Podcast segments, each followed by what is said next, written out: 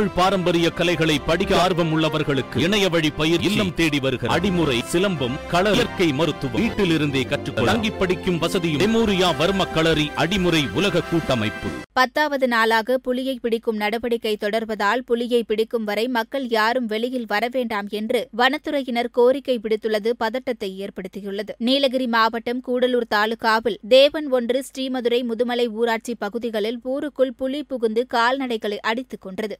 மேலும் கடந்த மாதம் இருபத்தி நான்காம் தேதி தேவன் ஒன்று பகுதியில் தொழிலாளி சந்திரன் என்பவரை அடித்துக் கொன்றது. உடனே புலியை மயக்க ஊசி செலுத்தி பிடிக்க வனத்துறையினர் நடவடிக்கை எடுத்தனர். ஆனால் அவர்களுக்கு டிமிக்கி கொடுத்துவிட்டு மிசினகுடி பகுதிக்கு புலி இடம்பெயர்ந்தது. தொடர்ந்து அங்கு குறும்பர் பாடியை சேர்ந்த மங்கள பஸ்வன் என்பவரை அடித்துக் கொன்றது. இதனால் அந்த ஆட்கொல்லி புலியை சுட்டுக் கொள்ள வேண்டும் என்று பொதுமக்கள் போராட்டத்தில் ஈடுபட்டனர். இதையடுத்து தமிழக முதன்மை வன உயிரின காப்பாளர் சேகர்குமார் நீரஜ் அந்த ஆட்கொல்லி புலியை சுட்டுக் கொள்ள உத்தரவிட்டார். எனினும் தேசிய புலிகள் ஆணையத்தின் வழிகாட்டுதலை பின்பற்ற வேண்டும் என்றும் அவர் குறிப்பிட்டிருந்தார். அதன்படி மிசினகுடி வனப்பகுதியில் புலியின் நடமாட்டத்தை வனத்துறையினர் கண்காணித்து வந்தனர். இந்த நிலையில் பத்தாவது நாளாக புலியை தேடும் பணி நடைபெற்று வருகிறது. தேடுதல் வேட்டையில் மோப்ப நாய்கள் ட்ரோன்கள் இரண்டு கும்கி யானைகள் இருபது மருத்துவ குழுக்கள் நூற்றி ஐம்பது வன ஊழியர்கள் ஈடுபட்டுள்ளனர். புலியை பிடிக்க சிறப்பு பயிற்சி பெற்ற எட்டு பேர் வருகை தந்துள்ளனர். இந்த நடவடிக்கைக்கு ஆபரேஷன் டி இருபத்தி மூன்று என பெயரிடப்பட்டுள்ளது. மேலும் புலியை பிடிக்கும் வரை மக்கள் யாரும் வெளியில் வர வேண்டாம் என்று வனத்துறையினர் கோரிக்கை விடுத்துள்ளனர். புலி